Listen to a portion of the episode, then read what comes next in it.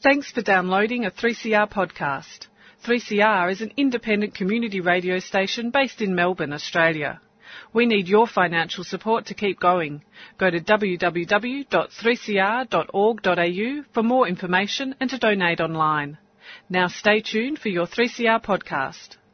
And it's just turned four o'clock, and you are listening to Melbourne's community radio station 3CR. And you have been listening to a recording of Great Voices back to March 2012 with Chris Gaffney and Bill Hogarth. And hopefully, Chris will be back with us very soon.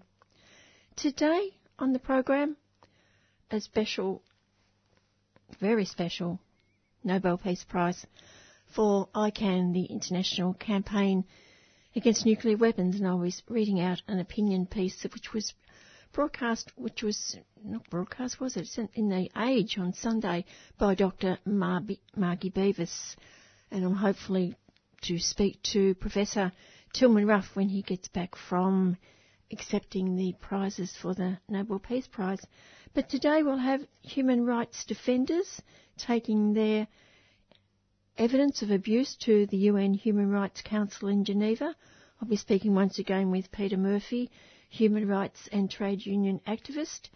Showdown looming regarding proposals for deep sea mining off the coast of PNG. Natalie Lowry is with the Deep Sea Mining Campaign. An update on Western Saharan struggles for self-determination and justice over their resource theft with Kate Lewis from the Australian Western Sahara Association. And in that same area as PNG, local landowners oppose plans to reopen the Panguna mine, which was closed in the late 1980s, and that's on Bougainville. I'll be speaking with Kantamira Crofts, the first Bougainvillean who gained refugee status here in Australia. But first, let's just talk about for a couple of moments that wonderful Nobel Peace Prize born in Australia. And Dr. Mar- Margie Beavis, who is an ICAN board member, had an article published in The Age on Sunday, and I'd like to read the article to you. Titled, A Nobel Peace Prize Born in Australia. Australians can be very proud. The winner of the 2017 Nobel Peace Prize, the international campaign to abolish nuclear weapons, ICAN, started in Melbourne. It began when the Medical Association for the Prevention of War, MAPW, recognised that nuclear weapons, the very worst of the weapons of mass destruction, were still legitimate.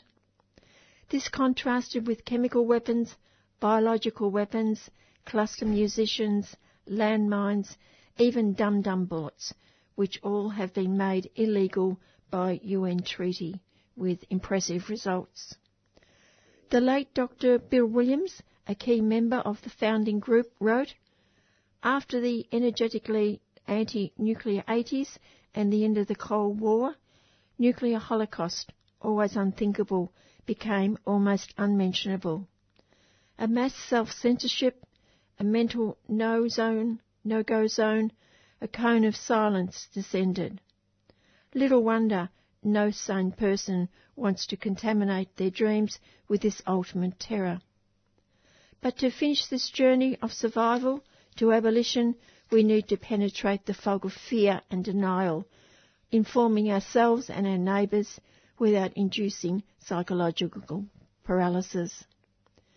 In 2006, he was part of the founding group of MAPW members, along with Tilman Ruff, Dimity Hawkins, Sue Wareham and others.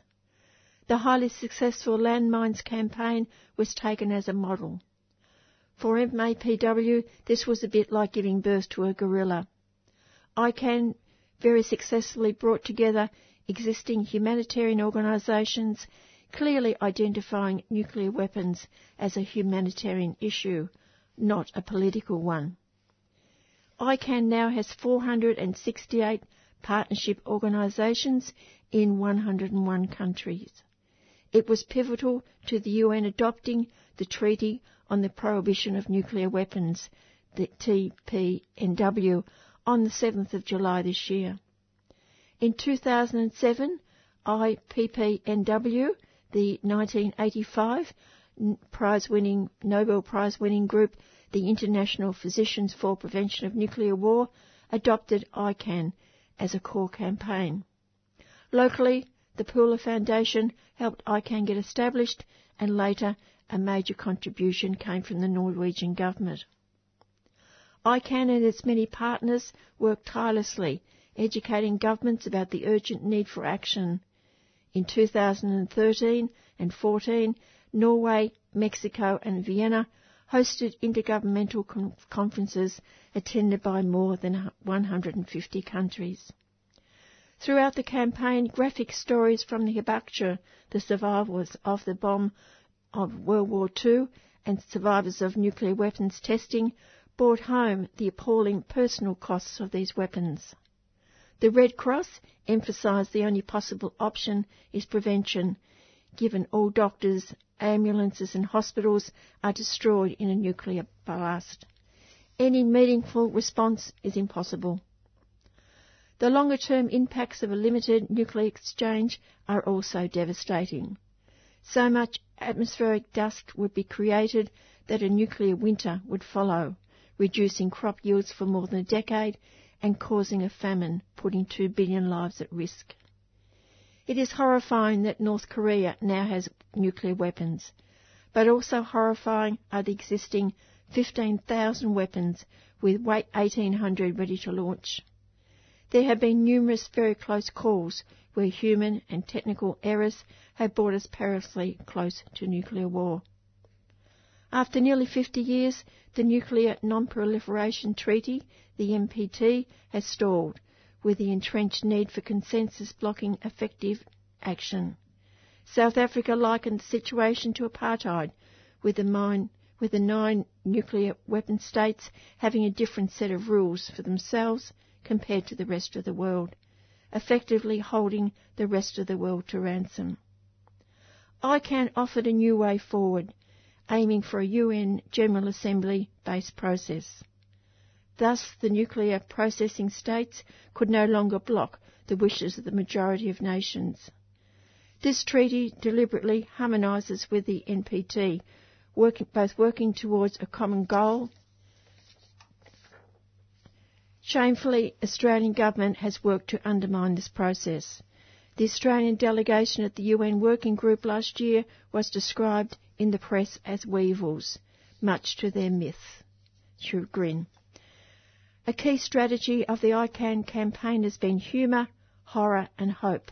So typically, ICAN provided photogenically sign-carrying weasels, hopelessly greeting Australian politics, politicians as they continued their anti-ban treaty arguments.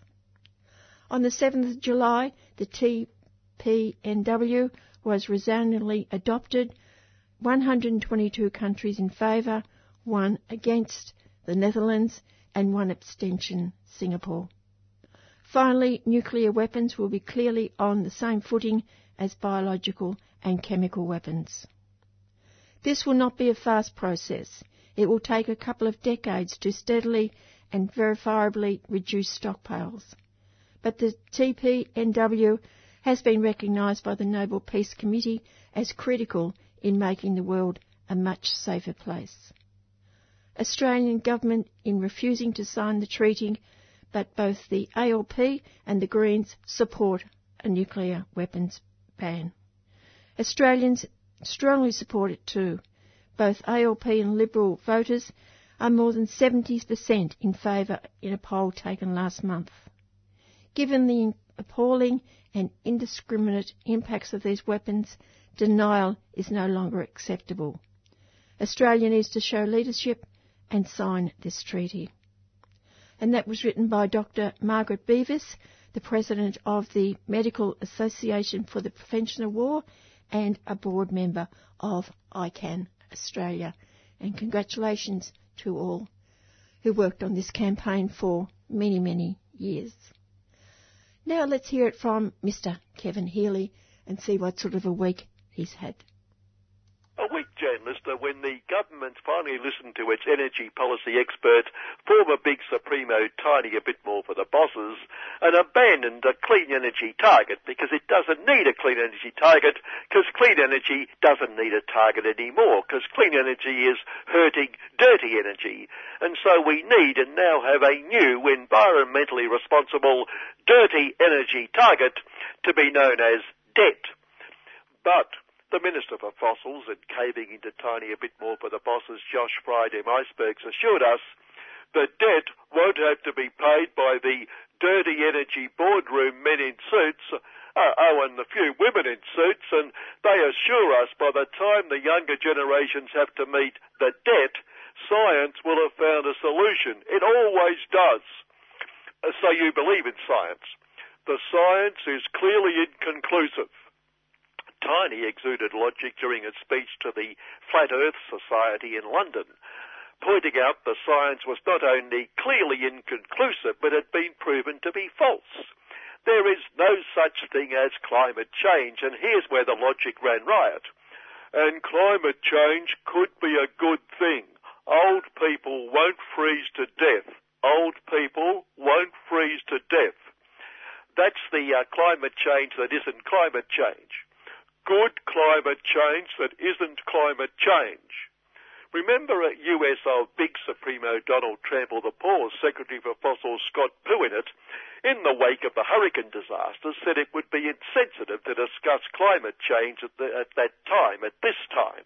Well, last week, Donald said the aftermath of yet another gun massacre was not the time to discuss guns. That's politicising a non-terrorist event because this was a white middle-class male, an accountant, not an evil terrorist. Thankfully, like our own Minister for going overseas all the time and being a perfectly good little prefect, Julie Bash up the workers, who said True Blue Aussie's thoughts and prayers were with the victims, Donald's thoughts and prayers are also with both the hurricane and gun massacre victims, which is something. Well, everything because that's as good as it's going to get. Even though Donald told the Puerto Rican victims who were uh, selfishly complaining that just maybe he could do a bit more for them, like something, that the US response had been great, amazing, tremendous, incredible. Here he strung them all together, and by his standards, that's a sentence. And we know Donald isn't given to hyperbole or narcissism, and in fact, we'd have to agree with the amazing and incredible descriptions of the response. But he did tell the victims how much the great, amazing, etc. had cost, and implied they could expect the bill any day prompting an impromptu performance of West Side Story, I Like to Be in America. Speaking of bills and the public purse and thoughts and prayers, Julie had a stroke of luck. She must have joined the queue with all the other supporters because she scored a ticket to the grand final. And given she must have had some ministerial business down here the same day, she was forced to charge taxpayers for a hard day's work. Not sure how much yet, but her grand final day cost us 3,500, three and a half grand last year, when Julie also must have, by sheer chance, had some ministerial business in Melbourne and was again lucky enough to score a ticket. And this time she was also able to sneak in a couple of caring business class party fundraisers at upmarket venues like a vineyard and a liberal ladies forum at, at Big Four Control the World Economy Accountant KPMG. Turns out she's also been lucky when it comes to her team, the West Coast Eagles, because she's managed to have a ministerial business on 17 occasions when the Eagles were playing away in the very city where they were playing, setting the public purse back a mere 29 grand. Still realised it was all worthwhile when I saw a picky of Julie chatting to Broady Boy made it to track He's No Class Trader Eddie McGuire You So Poor over a bulging table of goodies and clutching a refreshing champers. Wonder if she saw any of the actual game. It's almost her segment this afternoon because in a major breakthrough for women, Julie and Ivanka Trample the Poor got together in New York the other day and declared they would encourage women entrepreneurs and encourage women generally to drive economic growth.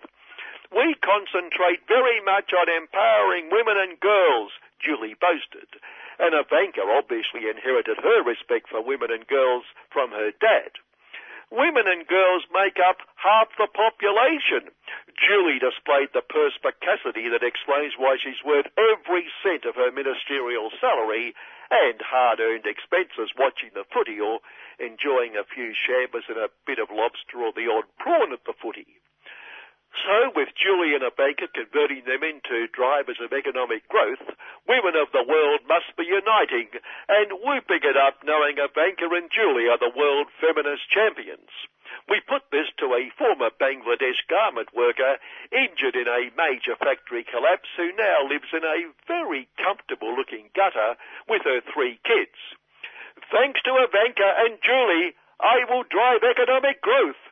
She looked very pleased with herself back to the guns don't kill bit, heard someone describe someone in, in the US of as disturbed and dangerous, and I thought, oh good, they've woken up, but turned out it was Donald himself talking about someone else.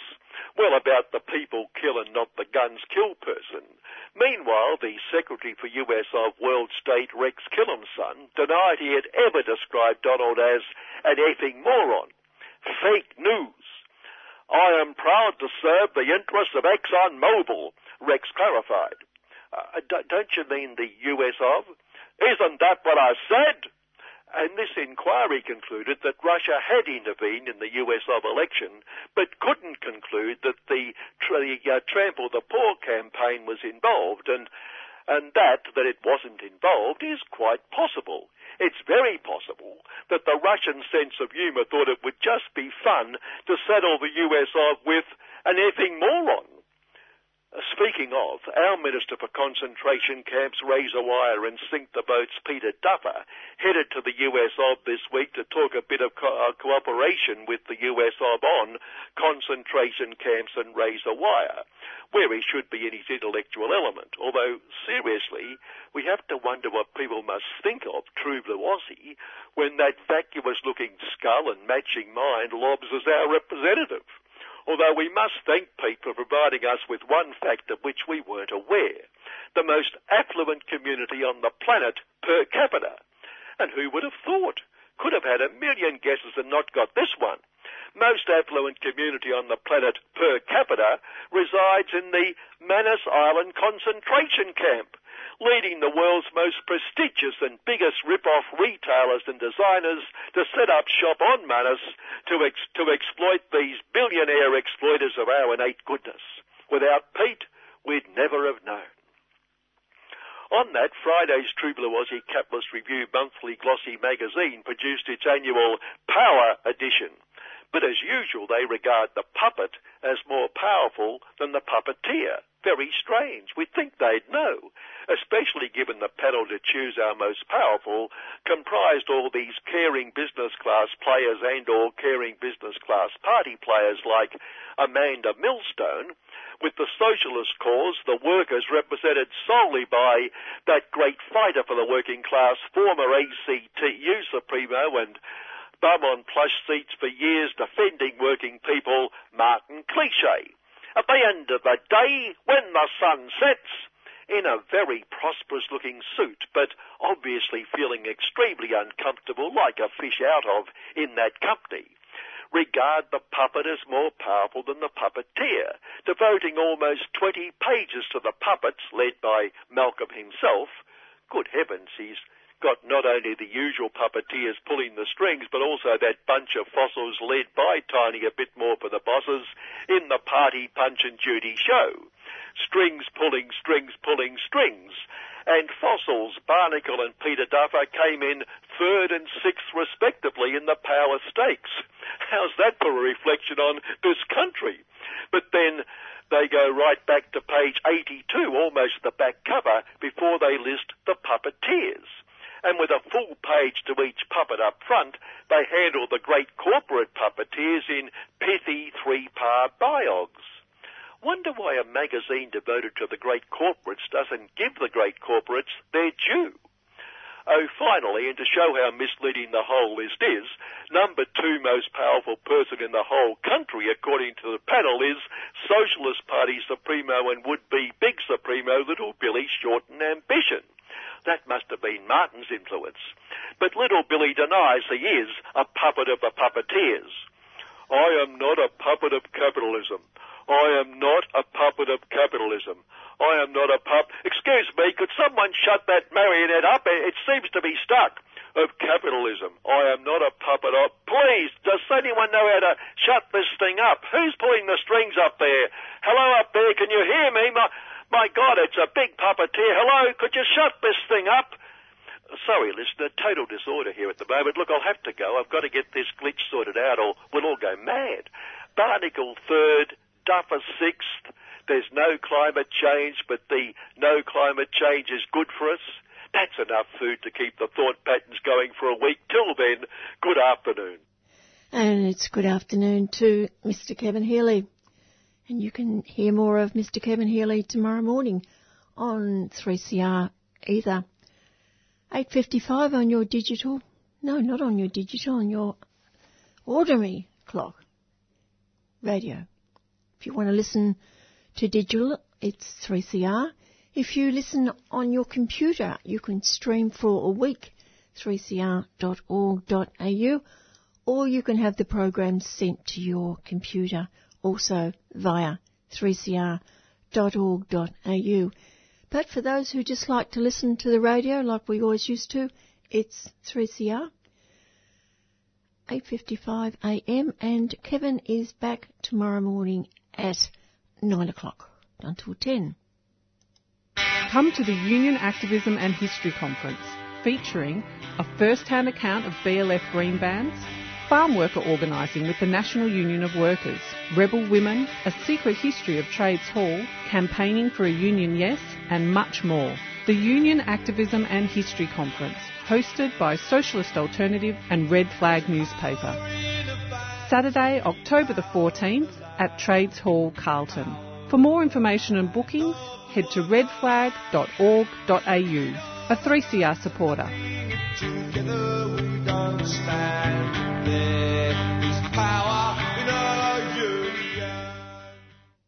When President Duterte began his murderous campaign against the poor in the Philippines, the world, particularly the Western nations, were quick to condemn the regime for its denial of basic human rights for all its citizens. One year later, as human rights and trade union activist Peter Murphy said on this program two weeks ago, the criticism has been muted to almost silence. Now, last week, a promising sign that that might change as a UN body has become involved, the UN Human Rights Council. I spoke again with Peter yesterday. Peter, this move stems from work by human rights defenders in the Philippines, focusing not just on the past year, but going back decades. Who are these people and what evidence did they have to present to the 36th session of the UN Human Rights Council? So many cases, but uh, there's a compulsory process in the U- United Nations Human Rights Council to review the actual situation of human rights in different countries uh, every few years. And the Philippines is a very you know difficult place, but there's a lot of uh, committed human rights activists and organisations there, which always um, ensure that at the uh, meetings in Geneva of the Human Rights Council, there's a adequately researched report about the situation, which may or may not match what the government of the Philippines says. And as, as your listeners would expect, um, in, in these last decades and decades, there's been uh, consistent contradictions between the views of the human rights organisations and that of the government. And that's continuing up to now. The good news, I think, is that at the recent sort of review of the rec- how are the recommendations of the review of the Philippines working out, 39 countries signed a statement saying that they didn't accept the uh, denials by the Philippines government about the uh, extrajudicial killings and the repression of human rights defenders themselves. It's an alphabetical uh, list, you know, so I was very pleased to see that Australia was the first country on the list of 39 which had signed this statement. And it's not just the last year of Duterte, is it? It's going back a couple of decades. It's, yes, actually, it's never ceased in our living memory, uh, Jan. After the Marcos dictatorship, which was notorious around the world for its abuse of human rights, then we had a very brief holiday for about 18 months where the level of violence reduced in the country.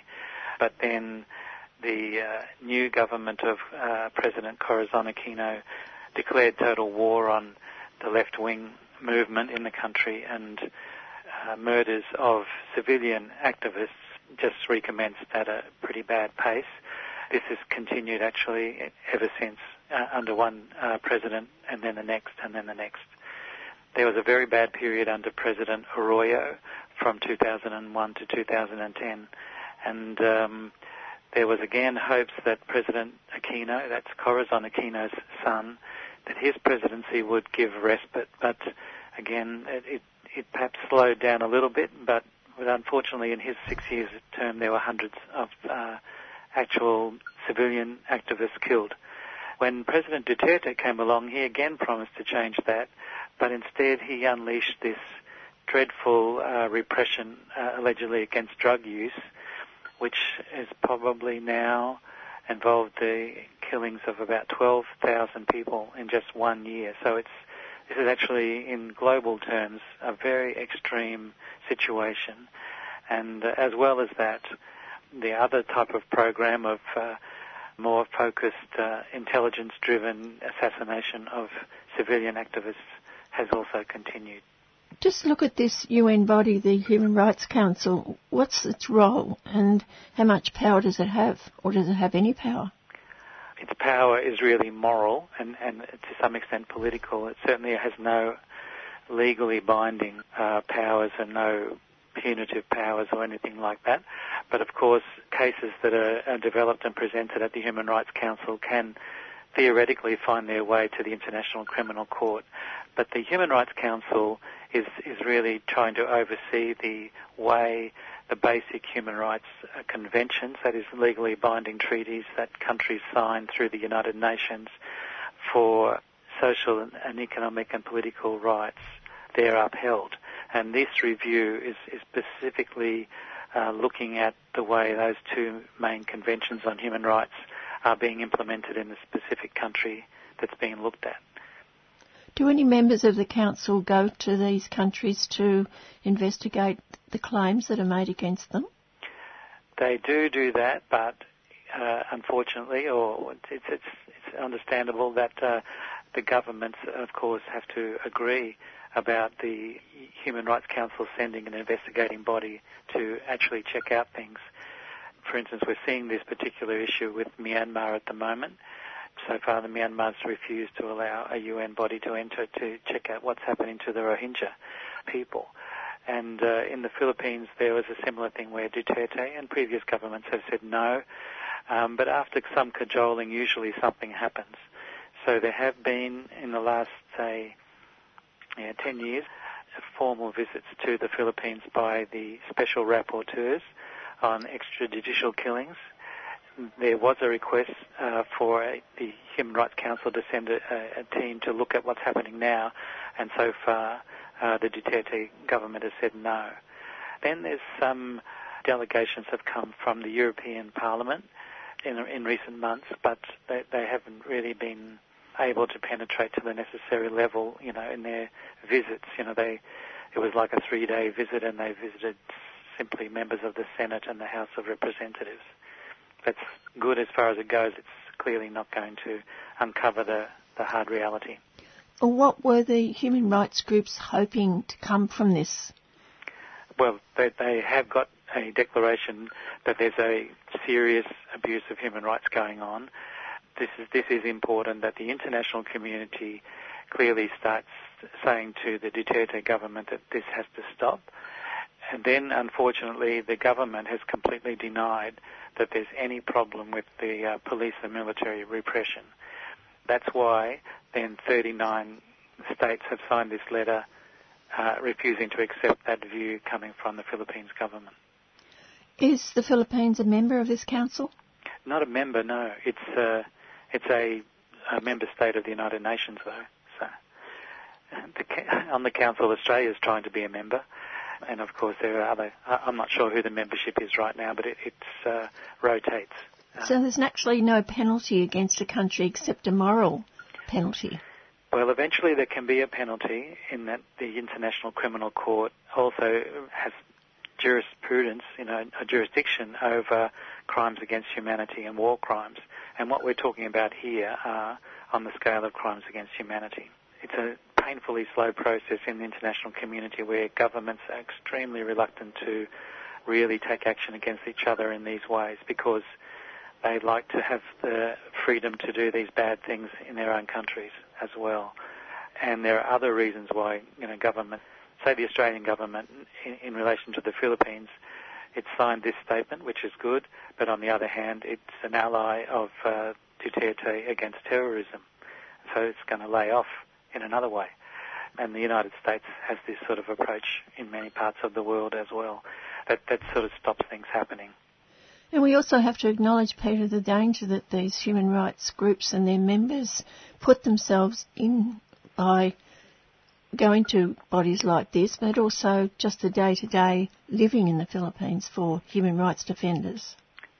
Yes, look, it's um, it's, it's always admirable, you know, if you get to a place like the Philippines and you find that there's a nationwide organisation and it's got active members who are volunteers in very widespread uh, towns, cities, and, and villages even, who are prepared to document abuses of human rights.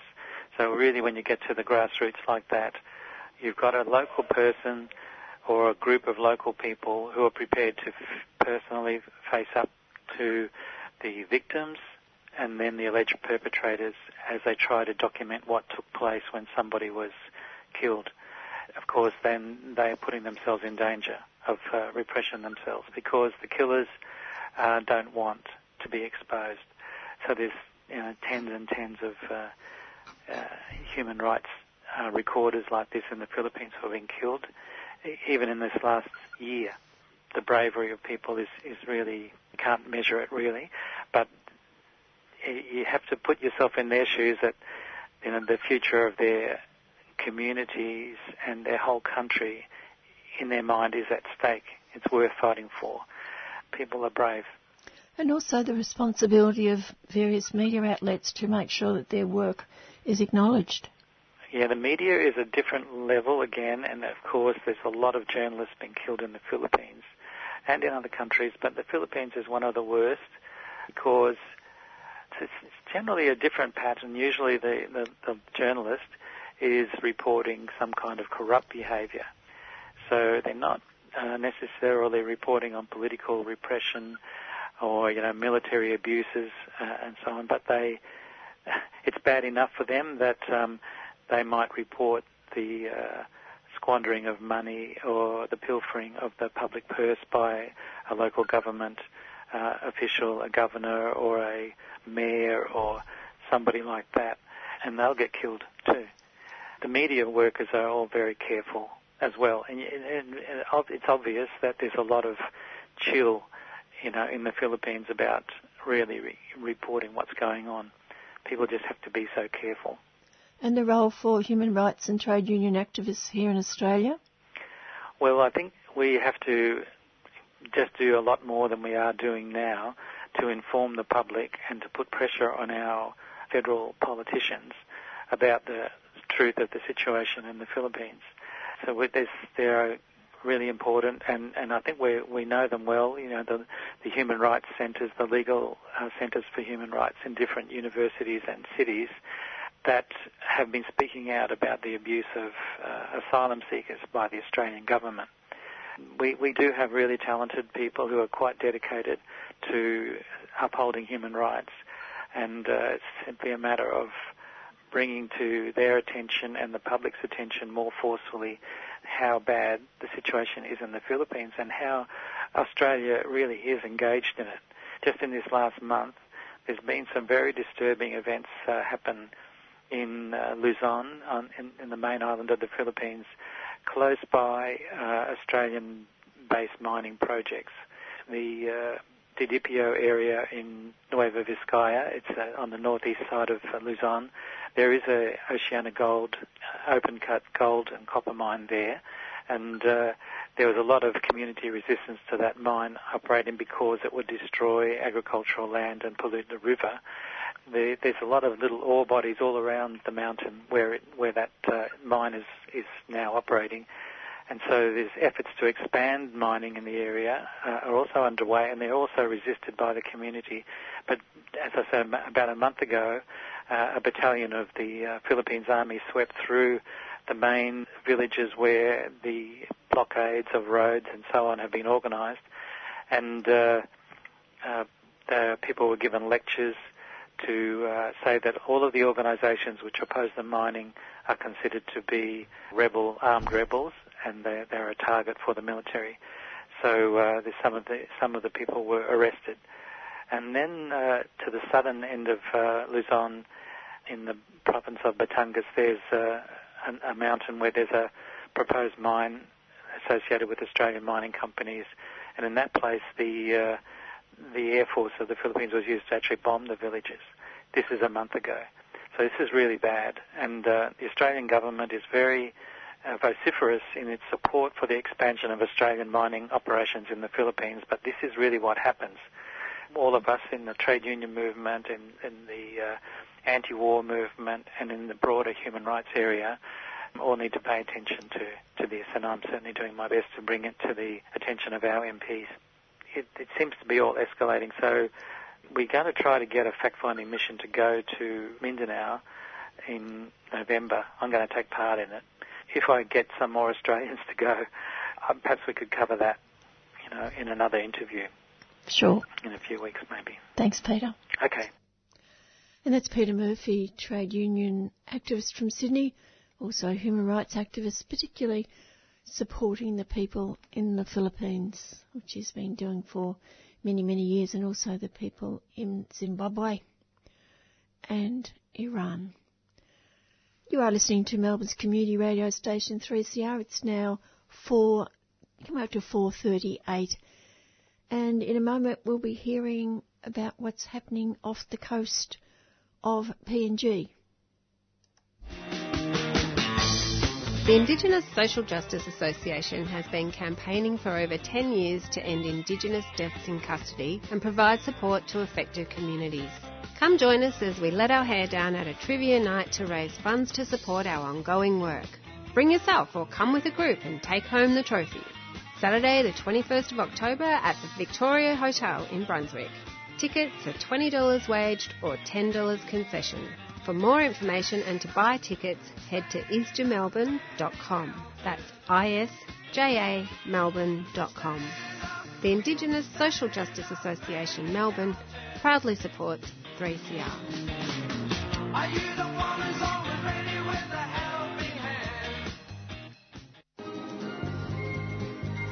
Uh, hi, my name's Sarah. I love coming here because they offer vegan food.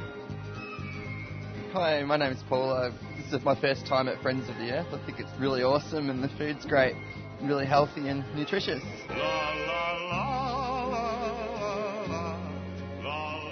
Friends of the Earth Food Co-op, 312 Smith Street, Collingwood. A tuneful experience. A 3CR supporter. Next, an update on the long campaign in Papua New Guinea against deep sea mining in the sea of the New Ireland province. I'm speaking with Natalie Lowry from the Deep Sea Mining Campaign. Natalie, a couple of new developments. The coastal communities in PNG have formally requested that the PNG government make public key documents relating to the licensing and the environmental impacts of this proposed project by the 18th of October or face the prospects of legal proceedings. That's tomorrow week. What's been the reaction from the government? Actually, it's been an interesting reaction. Gen- generally speaking, in the last couple of weeks, there's been quite a lot of media within Papua New Guinea around Nautilus because they brought over um, some representatives, in quotation marks, from New Ireland Province in East New Britain to view their production tools, the three production tools which are being tested at Motukea Island, which is very close to Port Moresby. So generally speaking, people are people are quite shocked in Papua New Guinea once they've seen the imagery of the machines, and I think it's waking because this is quite a national issue. And it sort of seems to be waking a, a variety of people up, just from, you know, regular people to even some people higher up, some politicians. So I guess for the the coastal communities and the, I guess the traditional owners, they've been discussing looking at a legal option for quite a while now. And um, on the 5th of September, um, hand delivered a letter to the Department of Environment Conservation and the Department of Mining requesting for key documents to be made public. Now, this request has been happening since around 2012.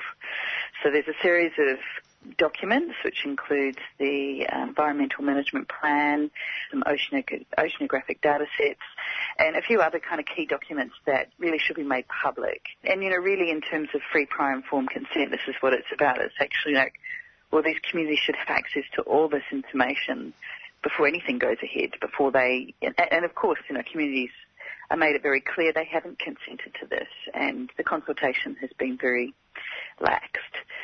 So I guess uh, in, in, this recent media, key representatives of this sort of broader alliance, the Alliance of Solwara Warrior, that represent four different provinces in Papua New Guinea, two of which are very close to the site. One, which is Madang, they actually drove out Nautilus in around well, 2011 or maybe earlier than that, 2010. And then also sort of Port Moresby Central Province. There's a representative there, and that's mainly because that's where the machines are. So those representatives, um, who also live in the, each, each of those provinces, have basically called on the government to release these documents, or they will look at litigation under Section 51 of the PNG Constitution, which is the right to public information.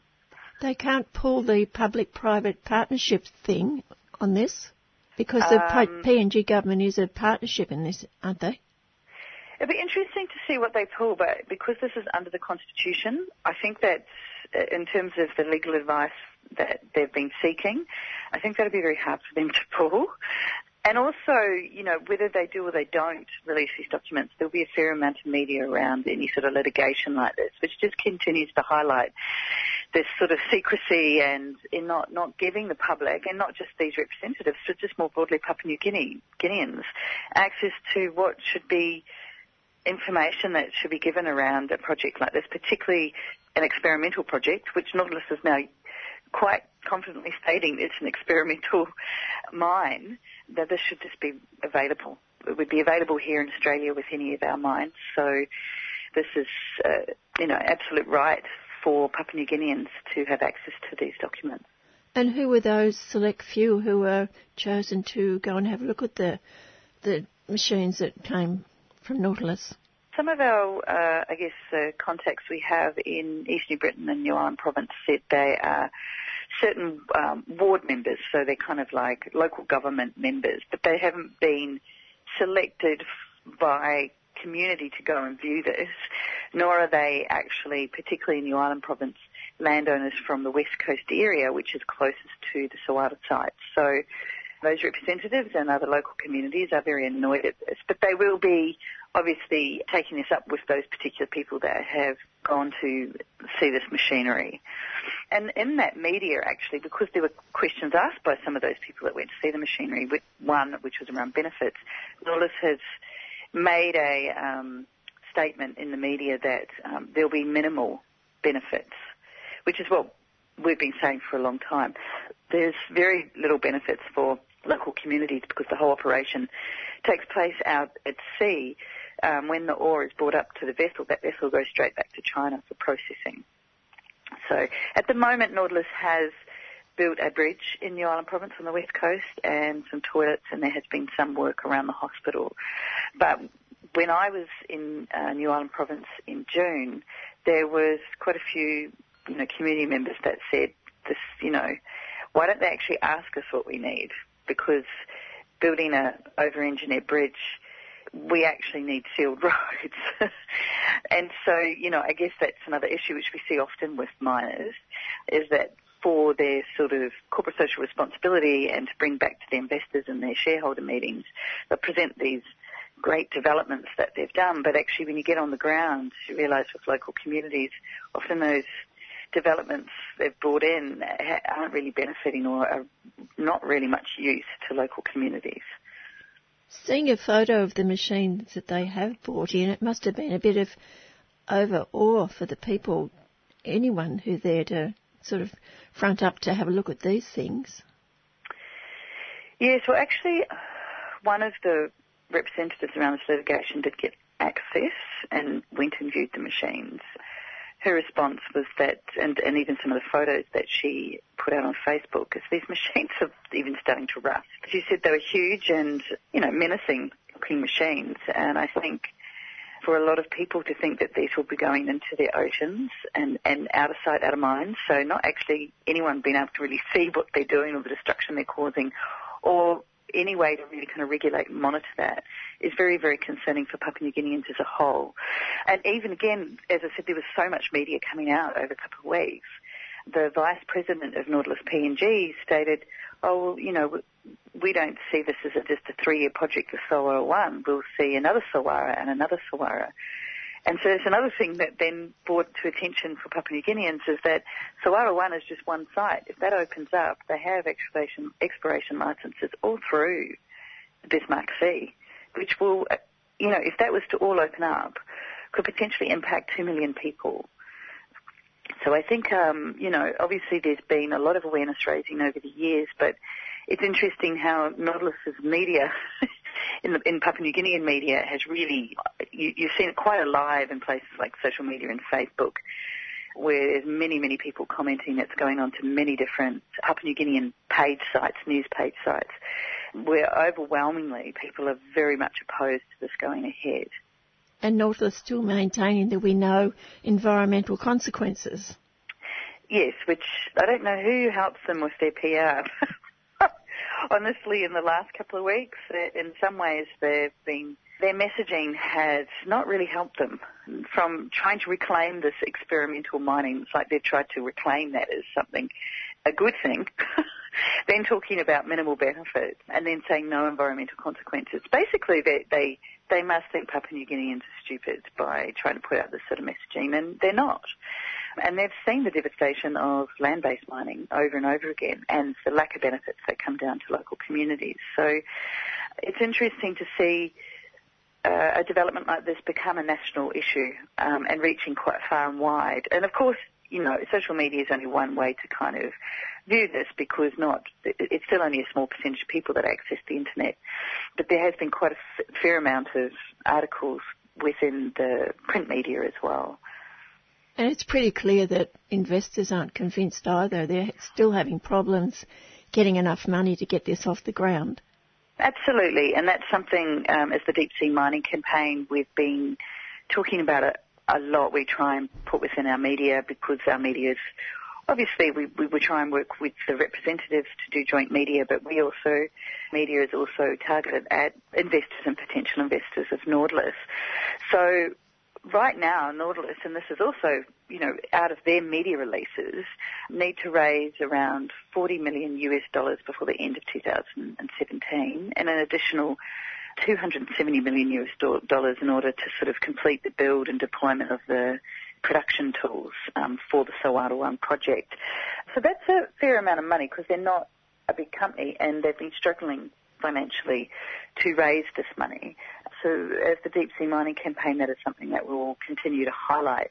Um, I guess our concern, and we do share this with local communities who are opposed to Solwara 1 project, that whilst Nautilus may not be able to raise that money, and maybe that means Nautilus will disappear, we have to be prepared that there will there could be a Chinese company that could come and take this project over.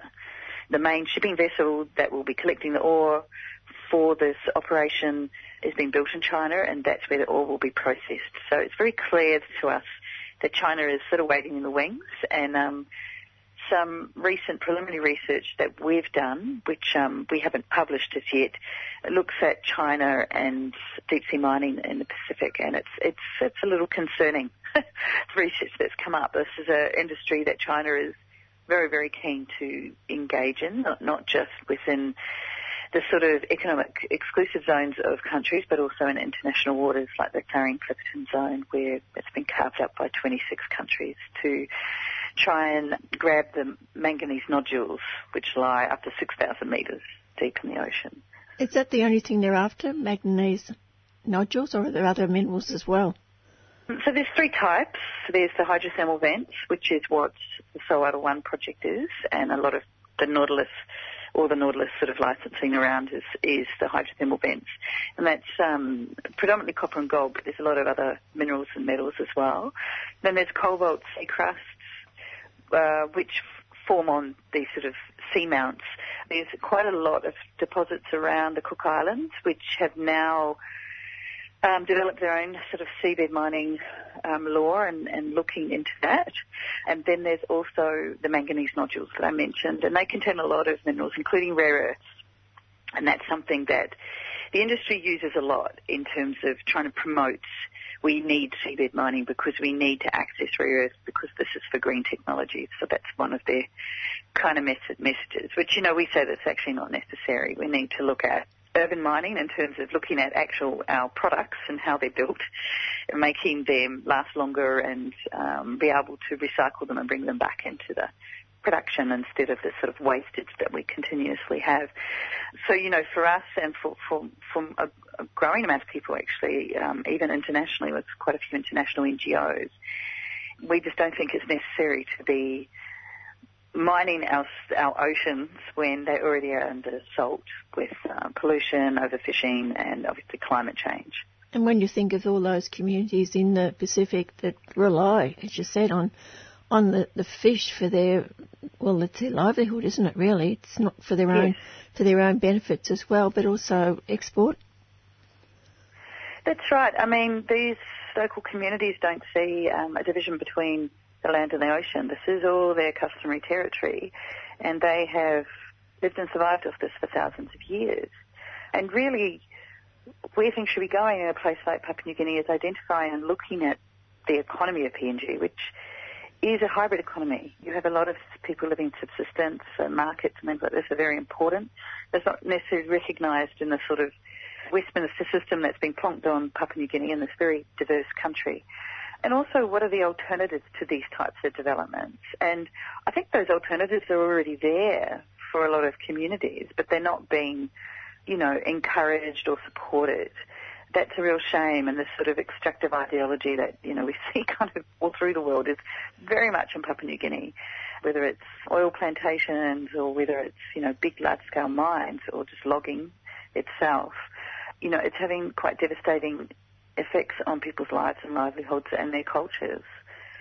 And people in PNG, the, the grassroots people, have benefited very little from all these extraction resources in no, decades.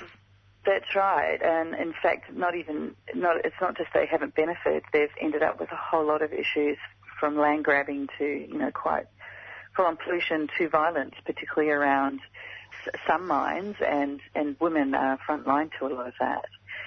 A lot of the, the, a couple of the communities uh, that are, you know, very strong against Solwara, the Solwara One project going ahead, are also very frontline to rising sea levels and climate change. So they're having to, you know, for them, they go, well, we're having to, you know, adapt and work out how to live with rising sea levels. Why would we need this industry that's not going to benefit us, but is only going to cause us more issues and could create some real issues for our livelihoods, particularly, you know, being able to fish. And that's a real, a real thing for them, you know. So that's, you know, a big reason why they're uh, opposing this and are looking at a legal strategy to try and halt Solwara 1. So we wait till the 18th of October to see what the result of that threat? Yes, so they're working with CELCOR, which is um, actually friends of the Earth Papua New Guinea, um, and they are um, environmental lawyers, so they do obviously litigation but advocacy as well. So I guess after the 18th they will probably all sit together and, and look at what the next steps are to the litigation. So from what I'm aware, they're looking at that litigation starting up before the end of the year. And we'll have to keep a watch on that with Natalie Lowry from the Deep Sea Mining Campaign, supporting the people in PNG. And later on in the program, we'll be hearing about plans by various groups to restart the Panguna mine in Bougainville against the wishes of the local landowners. This Mental Health Week, Brainwaves will be having a one hour special edition show. The team will be attending the Mental Health Wellbeing Walk, hosted by the Mental Health Foundation of Australia. We'll be talking to people along the walk, sharing their stories and experiences of the day, and reporting back for all of our listeners. Tune in to 3CR on Wednesday, the 11th of October from 5pm to 6pm for the Mental Health Week special edition of Brainwaves, or listen to the podcast on the 3CR website. Brainwaves, hear the world differently, proudly sponsored by Wellways Australia.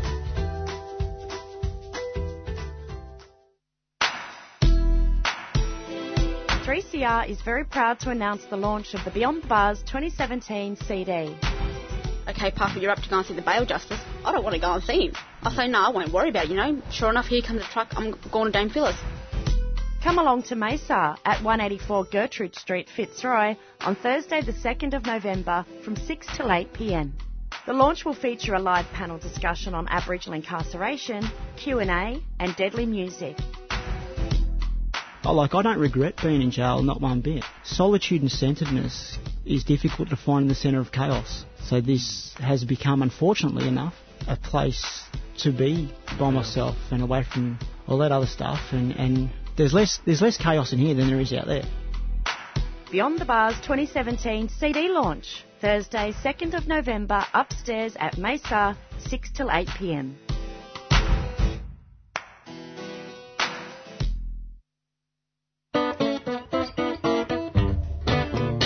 I'm Jane Clifton, author, musician, actor, marriage celebrant, author of The Address Book. I've always been fond of 3CR, and not just because they played the song by my band Stiletto, Woman in Trouble, 50,000 times. I was grateful for that, but that was a few years ago. Here I am again after all these years, and so is 3CR. Still supporting musicians and writers and people with ideas to share. Keep going, 3CR.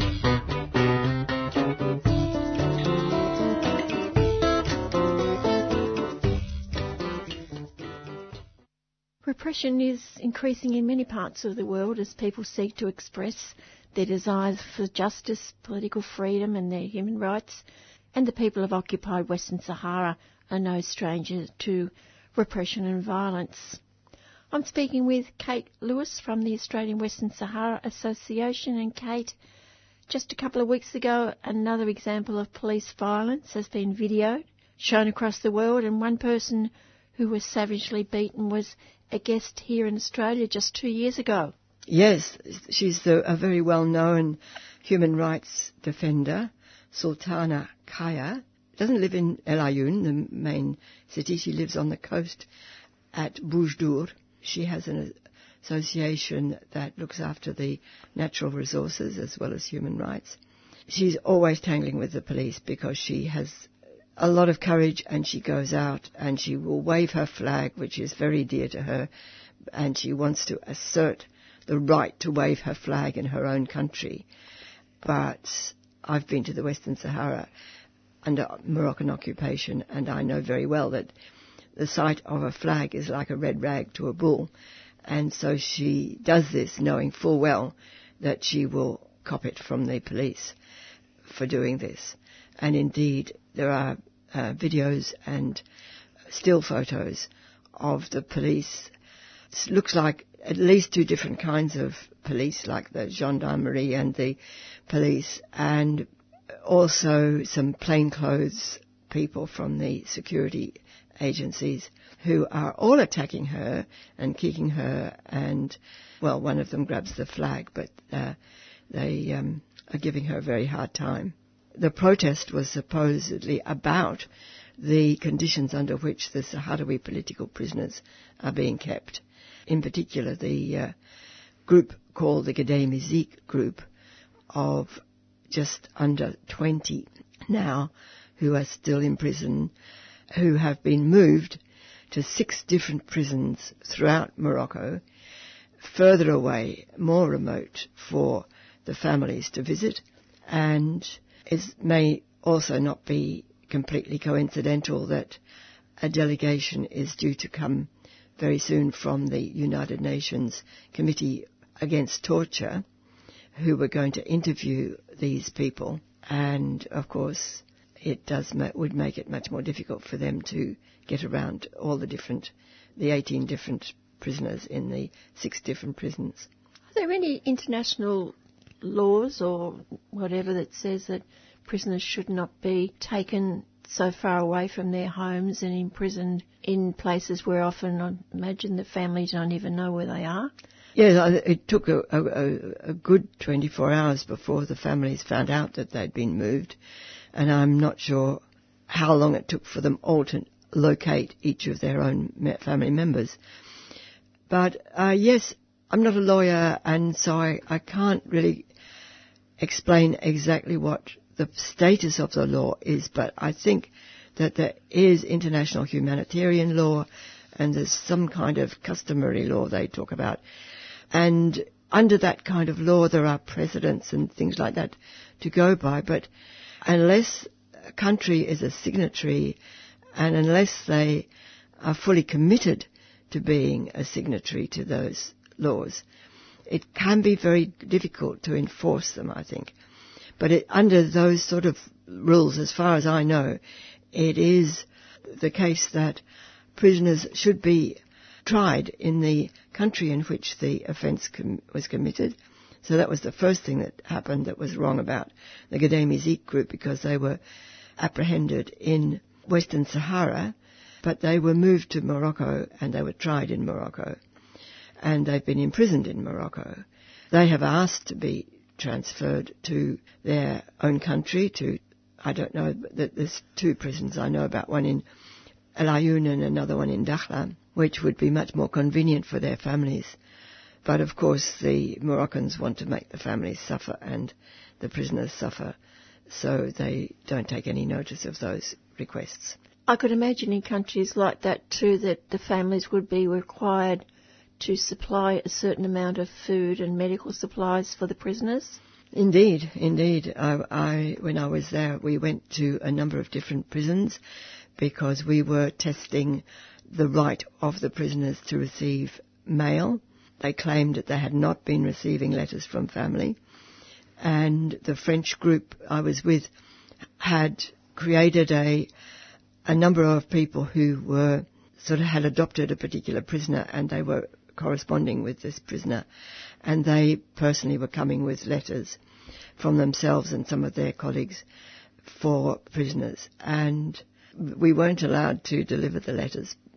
It was very ludicrous, really. But they said that we could fax the letters, even though we were standing and could have handed the physical letter to a person. They said, no, go away and fax it. But while we were waiting, there was a, a, huge waiting room full of all the families, and they were all carrying as many supermarket bags as they could that would have been full of food and other necessities for the prisoners.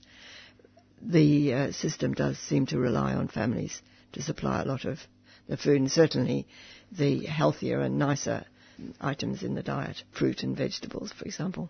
We reported several months ago on the EU ruling that trade with Western Sahara was not to be included in trade with Morocco with Europe. Now it appears that there are efforts by the EU to undermine that ruling. Yes, this is really very worrying because the European Union should adhere to the findings of its court. Of its court, it is the highest court in Europe. It said that the, the trade with uh, Western Sahara couldn't happen under a trade agreement with Morocco. Of course, this severely inconveniences both the European fishermen, particularly, and, uh, the, and the Moroccans, because most of the fisheries are on the off the Western Sahara coast. There's not many fish left in the Mediterranean, as we know, and the Atlantic coast of, of Morocco, but the Western Sahara coast, sadly, they still have got plenty of fish that people want to get, although we know that it's dangerous to overfish these days. And so they are trying to bend the rules and break the rules and find a way to get around this, this, this ruling. And I'm not quite sure what will happen. The only thing that I have read in the last couple of days that was promising is that Federica Mogherini, who's the head of the European Commission, I think, she stated that Western Sahara was a non-self-governing territory, which is sounds a, a, silly thing to get happy about, but of course, if she acknowledges that that's the status of the country, that means that it's not part of Morocco and that the trade agreement has to pertain only to Morocco. And is there any follow-up on that? I haven't seen anything further about that. The only other thing that I've seen, which is a less happy uh, development, is that Morocco has announced that it would like to increase the agriculture around Dakhla five times, 500%. And that's in Western Sahara? That's in Western Sahara, in the south part, where they are already growing a lot of tomatoes and melons under glass, probably hydroponically. They export most of those to uh, Europe. If they couldn't have the European market, it would be an open question what they could do with all of that, those agricultural items. And so it's not a very good sign if Morocco thinks that they can increase their production five times. They must think that they're going to get around this law. And I did read that Sweden's been caught out doing the wrong thing. That's it. Yes, oh, I mean, so many countries are in put themselves in ambivalent positions, and they like to be good fellows and say the right things when it comes to human rights and the big issues. And so, although it has always stated its public position is to support the United Nations in its peace plan for a um, referendum of self-determination in Western Sahara, the Western Sahara Resource Watch has found that many Swedish companies are doing business with Morocco in Western Sahara. They are calling on their government, on the Swedish government, to give advice to these companies, or to advise them against this practice. Uh, there's a some engineering companies that are providing machinery for the phosphate mines. I think they might be involved in some cases with the wind farms, but they are also involved with a tourism business doing kite surfing, also around Dakhla, the same southern part of Western Sahara. We have a new UN Secretary General. Is he making any moves towards a peace process or the renewal of the peace process in that area? Yes, I believe so. He has uh, uh, now finally officially appointed a German ex-president called Horst Köhler, who has now come into uh, the, the, the, announcement was made a long time ago, but he's actually been appointed uh, now. He has stated that he would start a new round of, of talks with a view to forwarding the peace process. So we are hopeful that some some new impetus will come into the process. But Morocco doesn't play ball. Well, Morocco took a long time to agree to his appointment. I believe that might be have been that was part of the hold up. Another story that one of the journalists in the United Nations says is that he wanted to have his own team in his office, a support team in his office, and there was some discussion about how big a staff he could have and who they were and so on. Another UN body, the Commission on Human Rights, is also interested in what's happening in that area? Yes, uh, periodically they, they, they meet every year in Geneva. Submissions are always made on behalf of Western Sahara. But this year there's something called the Universal Periodic Review that goes around different countries and it happened a couple of, or two or three years ago for Morocco and they've been reviewing whether it has implemented any of the recommendations that had, were made at that time.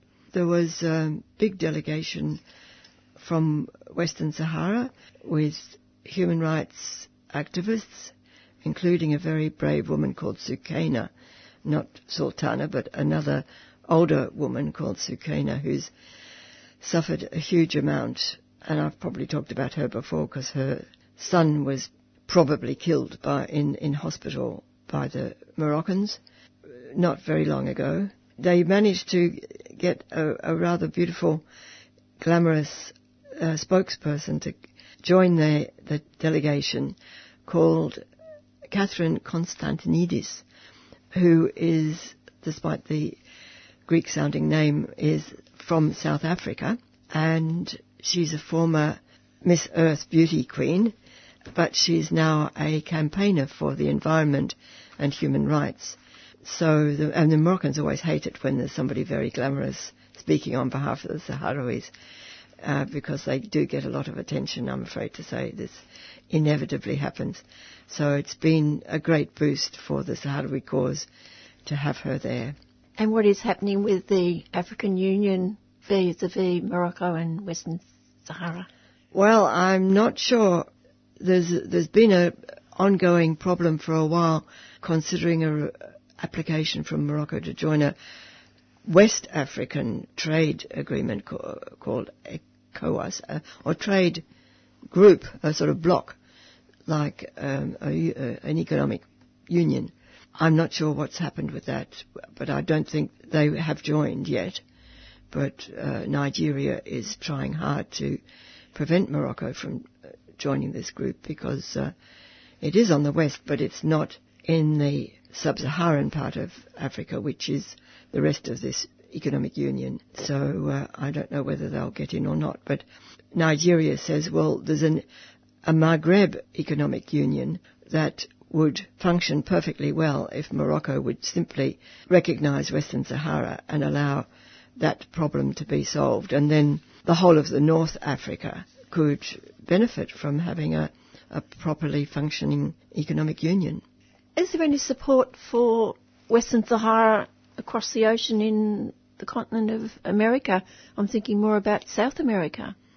Well, uh, yes, there's a number of countries there that support Western Sahara, where ha- have um, recognised the Sahrawi Republic, and in those countries, uh, they receive a full ambassador uh, the Sahrawi diplomat becomes a proper ambassador, not just a representative like our representative here in Australia.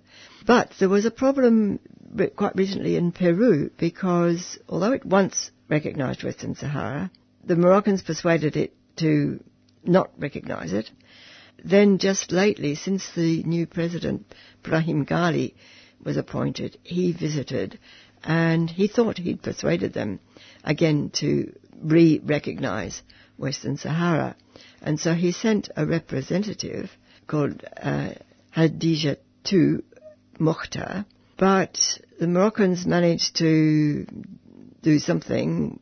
We think the Moroccan lobby got hold of the, the Peruvian authorities and they detained this Sahrawi diplomat in the airport in uh, Lima. And she refused to go.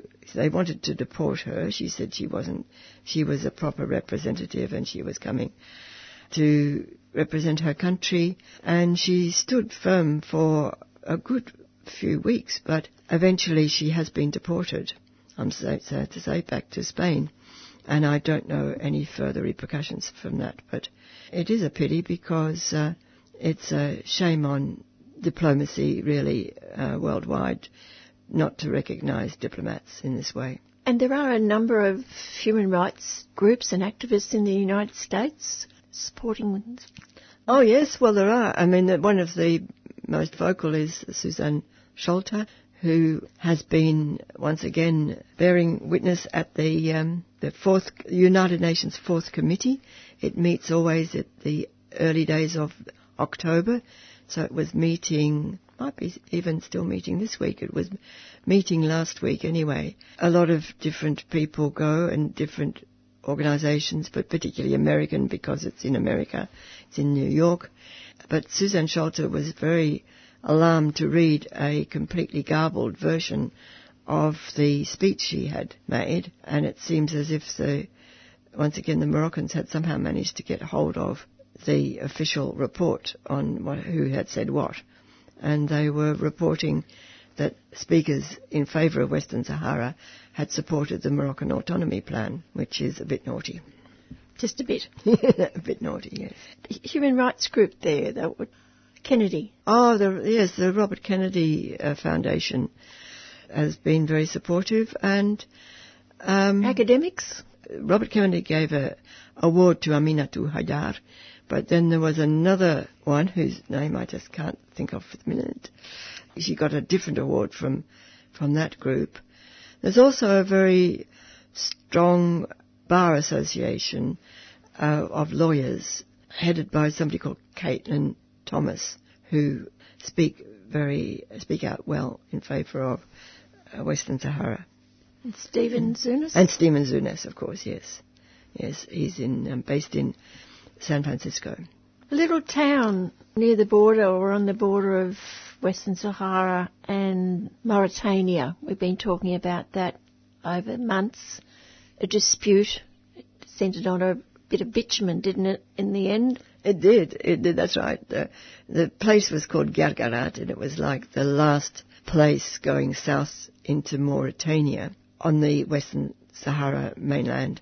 To get into Mauritania, it has to cross the military berm or wall. On each side, there's a so-called buffer zone, some of which is filled with landmines by the Moroccans.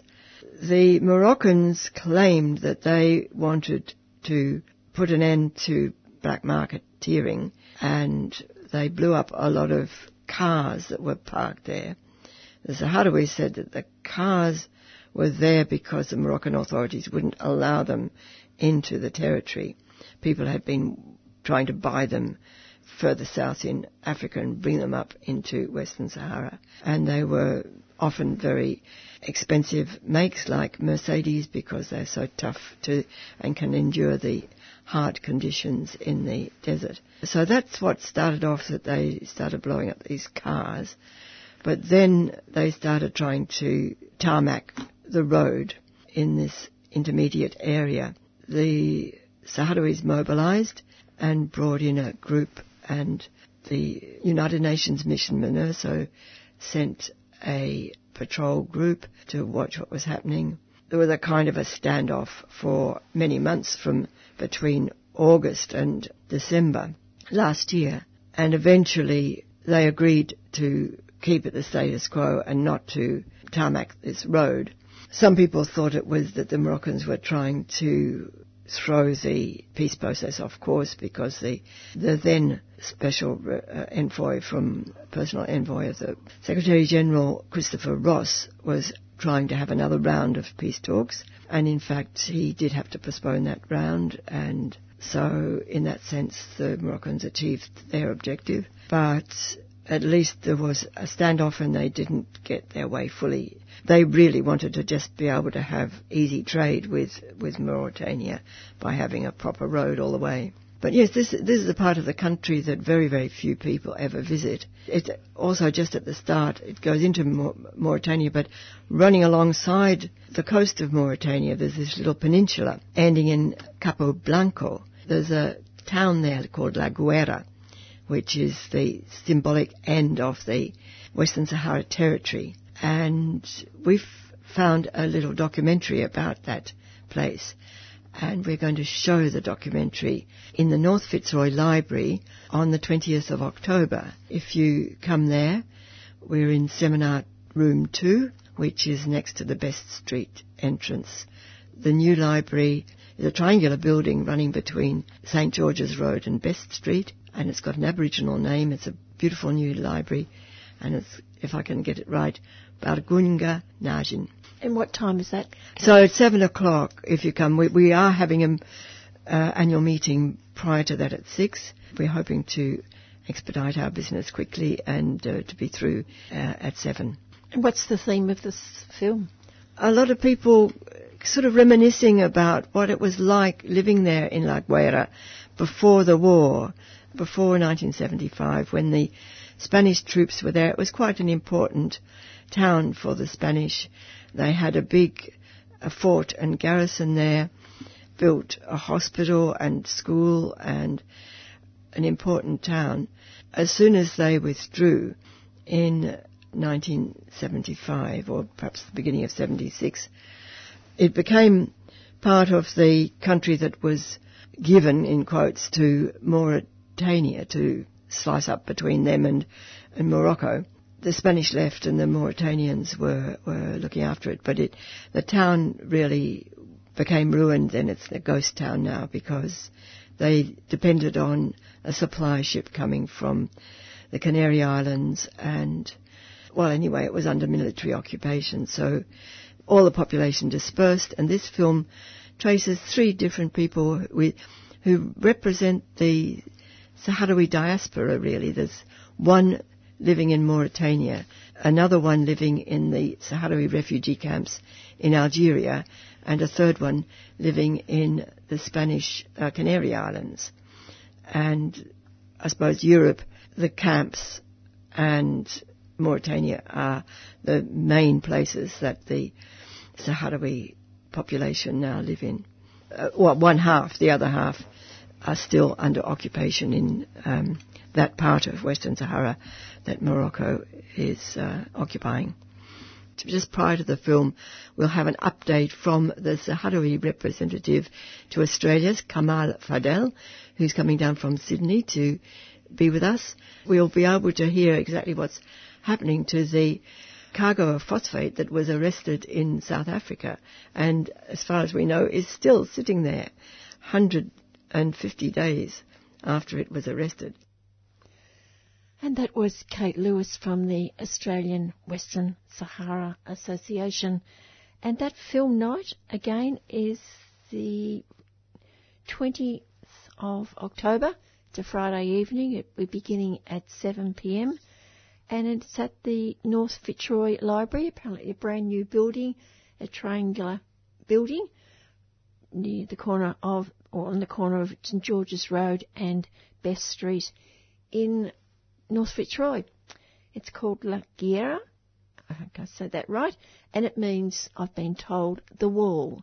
And of course the wall that the Moroccans built right through Western Sahara, a Banda sand wall lined it with landmines and all horrible things that people seem to do these days. But that's um, Friday, Friday week, the 20th of October, at the North Fitzroy Library, corner of St George's Road and Best Street, and it's in the seminar room two to see the film The Wall. When you were young, did you walk to school? Most children these days don't. In October, hundreds of thousands of children, parents, and grandparents around Victoria will be part of VicHealth's Walk to School Month. Why not join them? Walk to school with your kids or grandchildren and enjoy the chance to talk and teach road safety skills while getting active yourself. It's a great way to spend quality time together. Ask your kids' primary school if they are doing something special for Walk to School Month and remember to walk, ride a bike or scooter to and from school in October. To find out more or to register, visit walktoschool.vic.gov.au, a 3CR supporter.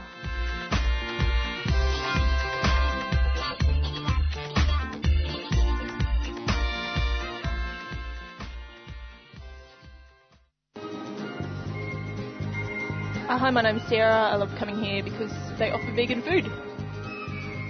Hi, my name's Paul. Uh, this is my first time at Friends of the Earth. I think it's really awesome and the food's great, really healthy and nutritious.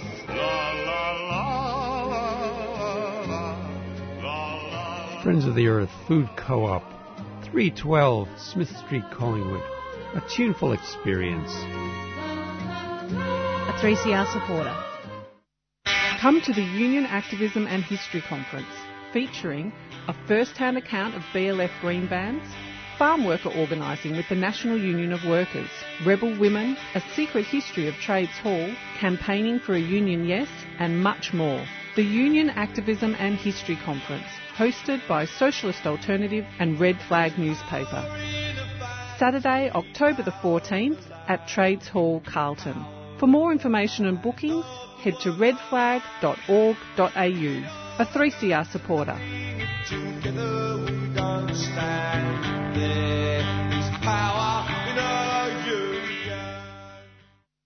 Latest cost predictions by proponents of reopening the Panguna mine in Bougainville is estimated at between US 4 to 6 billion. This figure was produced during the autonomous Bougainville government's three-day tax and revenue summit looking at funding ways to improve the financial outlook for the region and the government's ability to fund services for its people. But the people in the area where the shut mine is located, particularly the women landowners, are adamant the mine will not reopen, particularly until there's a vote for self-determination. They suffered the environmental and human costs of that mine and the subsequent war. Today I'm speaking with Kuntamari Crofts, a Bougainvillean now living in Australia, who in 1994 was the first Bougainville accorded refugee status after a 2.5 year battle with the Australian Immigration Department. A measure of security which her people at home did not have, and she vowed to continue to work to end the crippling blockade and struggle for self-determination. Contamari now lives in Sydney. She comes from an area of Bougainville not quite where the mine is, but nevertheless affected by the closure and subsequent violence. I think this. I think it's fair to say that the the struggle actually started from the closing of the mine from 1988. But prior to that, there was little impact in my family's area, my family area, just because the tailing was going to the west coast and not the east coast. How did you get to be in Australia during that time? I came to Australia because my stepfather was a Queenslander. It was, you know, after grade six, I had the opportunity and, the, and fortunate for his family, his nephew and his newly wedded wife to say they would become my guardians so that I could do high school in Brisbane. And how old were you when the fighting broke out? I left in 1984, so I was 13, and I would have turned 14 in May of 1984. 1984 January. And what were you hearing about what was happening back home? In 1989, I had moved to Canberra to do year 12, and there was news coming, but the letter, the news that it made an impact on me was I got a letter from my mum saying, you know, basically they've um, taken into the, the jungle and um, don't come home, meaning don't go home to Broken Bougainville. And what did you gather from that letter? Was it a fear in her writing? Yes, yeah, definitely. You know, because she, you know, she doesn't say things like that. And I mean, it it was written on her behalf by one my auntie, my her sister. So, you know, they don't say things like that lightly. But you know, I had heard that you know the closing of the mine took place, and and then but just getting a an, a letter from her. In some ways, it made me feel at ease, but at the same time, you know, a bit scared for them. What were you hearing in the media here or from people who might have been there or tried to get into Bougainville? What did you know? Yeah, in the beginning, they, you know, they were just being and staying out of the way, going, you know, leaving their homes and, and going into the uh, bush bush camp. And then later, maybe in the 1990s, 1990. So by that time, I had moved to Melbourne and I had to renew my student visa because I was on a student visa. So I approached immigration to see if they could extend with my student visa or if they could, you know, assist me in any way with, um, and in my hand I had a letter from my guardian, you know, explaining what was going on and that I had no family in Moresby to go to, so they couldn't send me to Moresby if they couldn't send me home to Bougainville. You couldn't go back. No, um, and my mum clearly said, "Don't come home to Bougainville." And what was the reaction of the Australian authorities when you applied for that?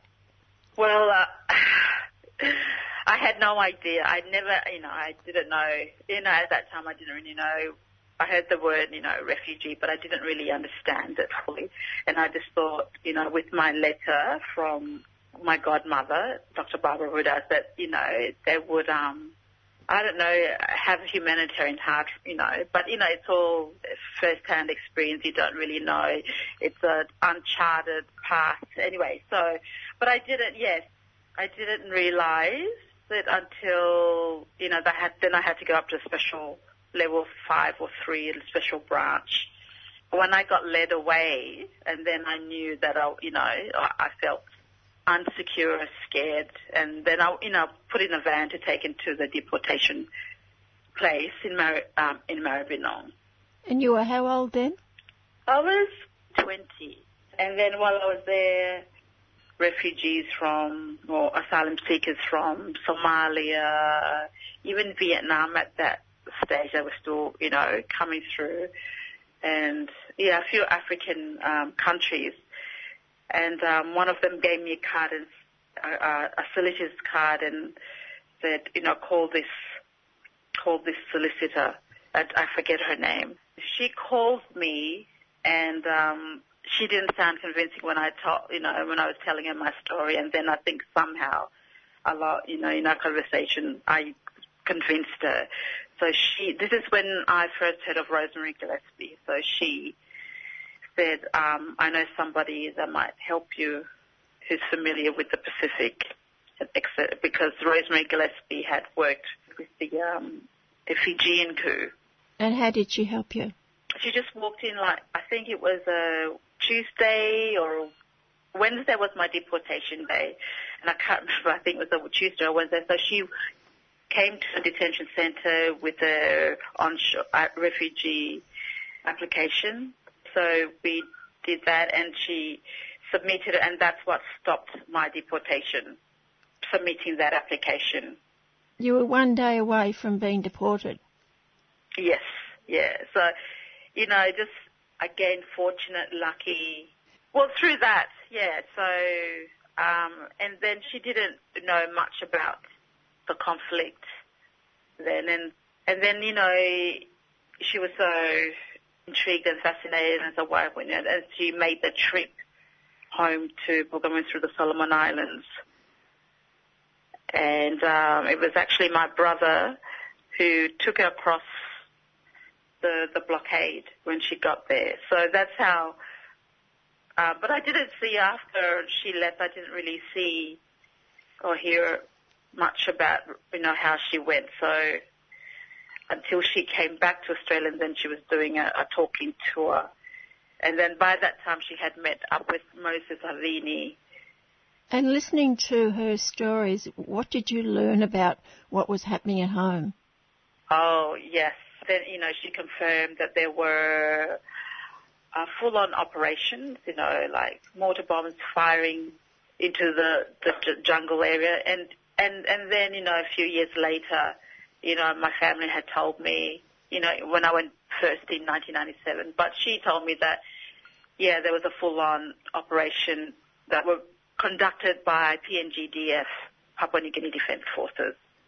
My family and I, I can talk about them because they told me the stories. They were in, you know, in this mode of, um, you know, this hype, everything's hyper. They, because you have to rely on your intuition and survival mode you know, your body goes into that survival mode where yeah, when you go out to look for food, you, everything was done super fast, super quick. You know, going to the garden while someone's watching, you know, getting what you need and then go heading back to the camp. Tell me what it was like when you went back in 1997. What was the destruction of the areas? It was 1997, so we just I went in just before the, you know, the peace, the truth was signed.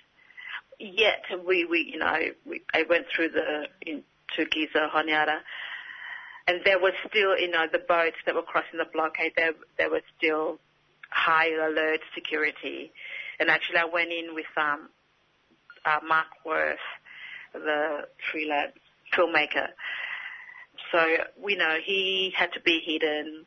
Luckily, I was tra- traveling with my brother, so you know they had to make the check, double check that it was safe. So you know, it was I could still experience the the danger and the you know the alertness that you know people had whilst crossing that water between Taro and the south, like Buin or my area, Aropa area, which is near the Aropa airport, that stretch of beach along there. So, you know, I, I got a, I got a taste of that alertness, of, of just, you know, to survive, like, you know, there's danger.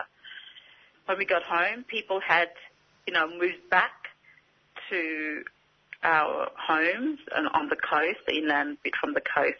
Yet, you know, going into Arava, just had to be careful. And we didn't go. I don't, we didn't go into Arava.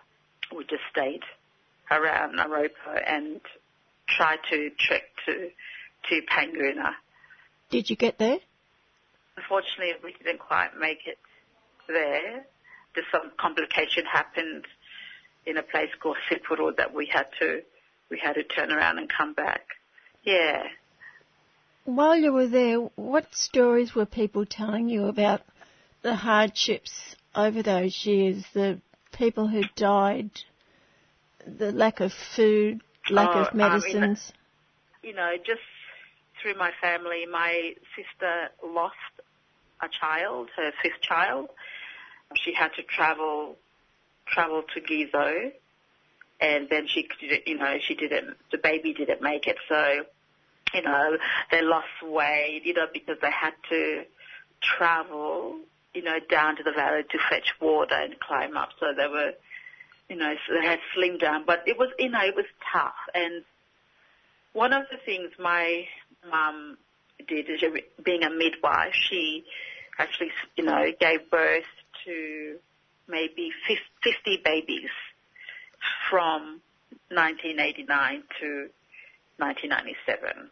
So and she, you know, she delivered all most of her grandchildren, but all the all the mums from the Kongara to just yeah the Kongara area just before um, Panguna, the mountain next to Panguna, all that area, they would come and seek her out to assist in childbirth. So it was very hard, and she she was very proud that she didn't lose many babies. The ones that she lost would have been stillborns, but um, yeah, it was tough. And of course, people, like most people died of, I know, the basic medicine, you know, malaria tablets or cold. If you got a really bad cold, that would turn into pneumonia. And because people were living, you know, in this, the mid-mountain range, which is quite cold, you know, it can get cold at night. So, you know, if your immune system's down, then you're, you know, you can catch any, you know, like the the cold, and and if you don't treat it, then you, it turns into pneumonia. So, but most people died, especially children, of malaria. Were the PNG Defence Force soldiers in that area? They were. They were in Aropa, so they had an, a base near the airport, Aropa Airport, and so the operations in this area were called Speed 1 and Speed 2 operations. High speed, sorry, High Speed 1 and High Speed 2. And I think one of them, uh, where did I read this? Um, Rausim Dog or something. It was another operation name. But they were, yeah. So at the end of, they were very close. I mean, they were firing mortars from the beach, beach and the mortar would actually reach our our property on on the hill. So I don't know how many meters that would be, but from our property, because it's a bit hilly, you can you can see the ocean, you can see the airport. So um, it was so it was a fair way in that they were firing, and so of course they weren't. You know, they had that's what they had to move further up in, into the the highlands. Again, from the helico- helicopters, you wouldn't cook like because the helicopters would see the smoke. So there were there were times, you know, so they had to find like maybe cave or really thick canopy for them to to cook, so that the smoke wouldn't, the, you know, nobody can see them. The army wouldn't see them from the chopper. Were the BRA members in that area as well? Yes. So, know, my family, my brothers, they were they were part of that op- operation in that area. So, um, you know, most of uh, relatives died. My relatives died. How did they die? Yeah, there's one.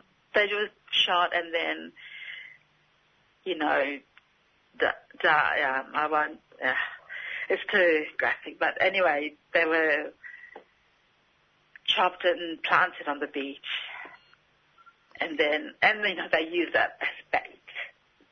As bait. The PNGDF. So yeah, so the family when they went to get them, that's when they would um, wait for them. But you know, it was hard for the families just to leave them there. Yeah, my brother James actually went and got his um, it was his brother-in-law. You know, so and that's just one of the many stories. Did you get the feeling that peace would never come? Was that a worry that this war would just go on? Oh, absolutely, absolutely. So they were just so relieved. You know, but, you know, the truth is Australia was losing and PNG were losing money. So they had to call the truth. We all know that the Australian taxpayers paid paid for the for the financial, you know, supporting of PNG, the government and its army. So everybody was relieved. A bit of breathing space and. Um, you said you went in 1997. How long before you went back again? 2002. After I finished um, my degree, uh, I went back for 12 months to to live and yeah, just to be with my family. Were the wounds healing for them by that time of the war? Well, yes. By this time, my oldest brother had moved to Arava, and you know the businesses, people were just living, you know, running their businesses, and my brother had a building construction business, so it was a peace, the Bougainville peace process time. When did they, they signed it in 2000, the Arava peace agreement. The UN was there, the, you know, UNDP, so lots of aid people. And the, I think the peace monitoring group was still, were there as well. So you have the Australian and the New Zealand and some, maybe I think, or Vanuatu or Fiji. But yeah, there was, there was the peace, the peace time, peace process. Fast forward to 2017, and we have plans by a number of groups to reopen this mine. The women are the landowners in that area. They don't seem to be part of the equation when people say we're going to reopen the mine. It's up to the women, isn't it, whether this mine goes ahead? Yes, yes, it is. And um, while I was, you know, I was there last month, and just reading on what's happening in the news, it's, you know, it was even difficult for me to understand who was who. But when I was there, you know, I had this great opportunity to meet one of the the women from the Panguna area, and she was one of the the women who organized this amazing, well, it's a very significant, for me, it's a very significant action that happened on the 15th and the, the 16th of, of June. The ABG, the Autonomous Bougainville government was going to sign the memorandum of agreement, the proposed memorandum of agreement. But um, in this meeting, I, I found out that the ABG had not consulted them or showing them, not consult them, they didn't show them the draft that they were going to Panguna to sign. I think the members of the special mining lease of the decaying landowners, they felt like they were being ambushed. So the women saved the day. This is my take on it. They held the protest on the 15th in Arava. They went to the, the office of the BCL, and then on the 16th, on the 16th, they went and stood at the, the it's called Morgan Junction, with the road up to Panguna, and the other road leads to the North Buka. So that's where the women stood that day, and ABG and its delegates didn't go through because the women pointed, they stood there and pointed to the road to Buka that they were not going to sign, there was not going to be any signing. And from then on, what happened? So, well, the, the talk is still going on. From then on, you know, they had, um, if they had got, signed it, then things um, regarding the reopening of the mine would be in ABG's favour and the PNG government, um, ABG, BCL, PNG. What I learned was that there's no real opposition to the ABG, so the political body of the Special Mining Lease Osika landowners, SMLOLA, acronym for them, they're standing up, you know, to um, show real opposition. There has to be an opposition to ABG, and this is the the people. I mean, it's the people body. But what I was, you know, being here in Sydney before I went home, I was being confused about who were the parties that was working with ABG from the Panguna area and who was really opposing it. So the SMLOLA are the real opposition to ABG and BCL and PNG. ABG is the autonomous Bougainville government. Yes.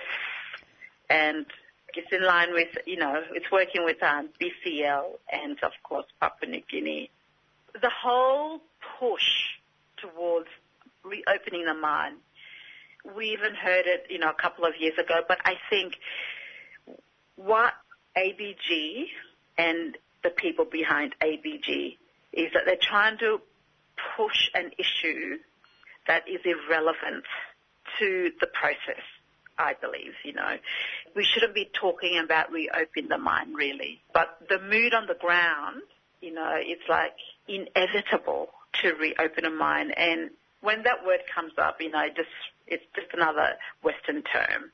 Because there's so many other things like fishery, like the cacao plantation, there's all this fanta- already there that people are doing and earning an income and generating an income and this issue about push for reopening mining, and getting a debate. And before 2019, it's a, a sidetrack. It's just to throw people off from the real issue. I support no mining until after independence. This is another new thing. It's always been this way. Just because the referendum's taking taking place in 2019 in June, there's all this push to reopen the mine. I just find it um, numbing. It's scary, you know. It's scary because it's it's the same same thing. Nothing has really changed from 1960 to now. The same tactics, divide and rule tactic, and trying to get the the ones that aren't really from the special mining lease area to get them to sign it. Like ABG was, you know, is trying to so all these tactics that is tactics being being played as we speak. The bottom line is the people, the women are there and they're not going to go away. That's, you know, something positive that stays with me and I, I know that as long as they're standing firm on the, on their belief and and their self determination, then it's going to be okay. And they're doing it tough, aren't they? They've they've got haven't even got mobile phones. Yes, smartphone would be good because you can, you know, do Facebook Live, you know, and they can broadcast themselves if they hold an action, plug into the, the global audience. So what is needed to get these phones for the women? I've started a GoFund account to form uh, smartphones. They can do their work.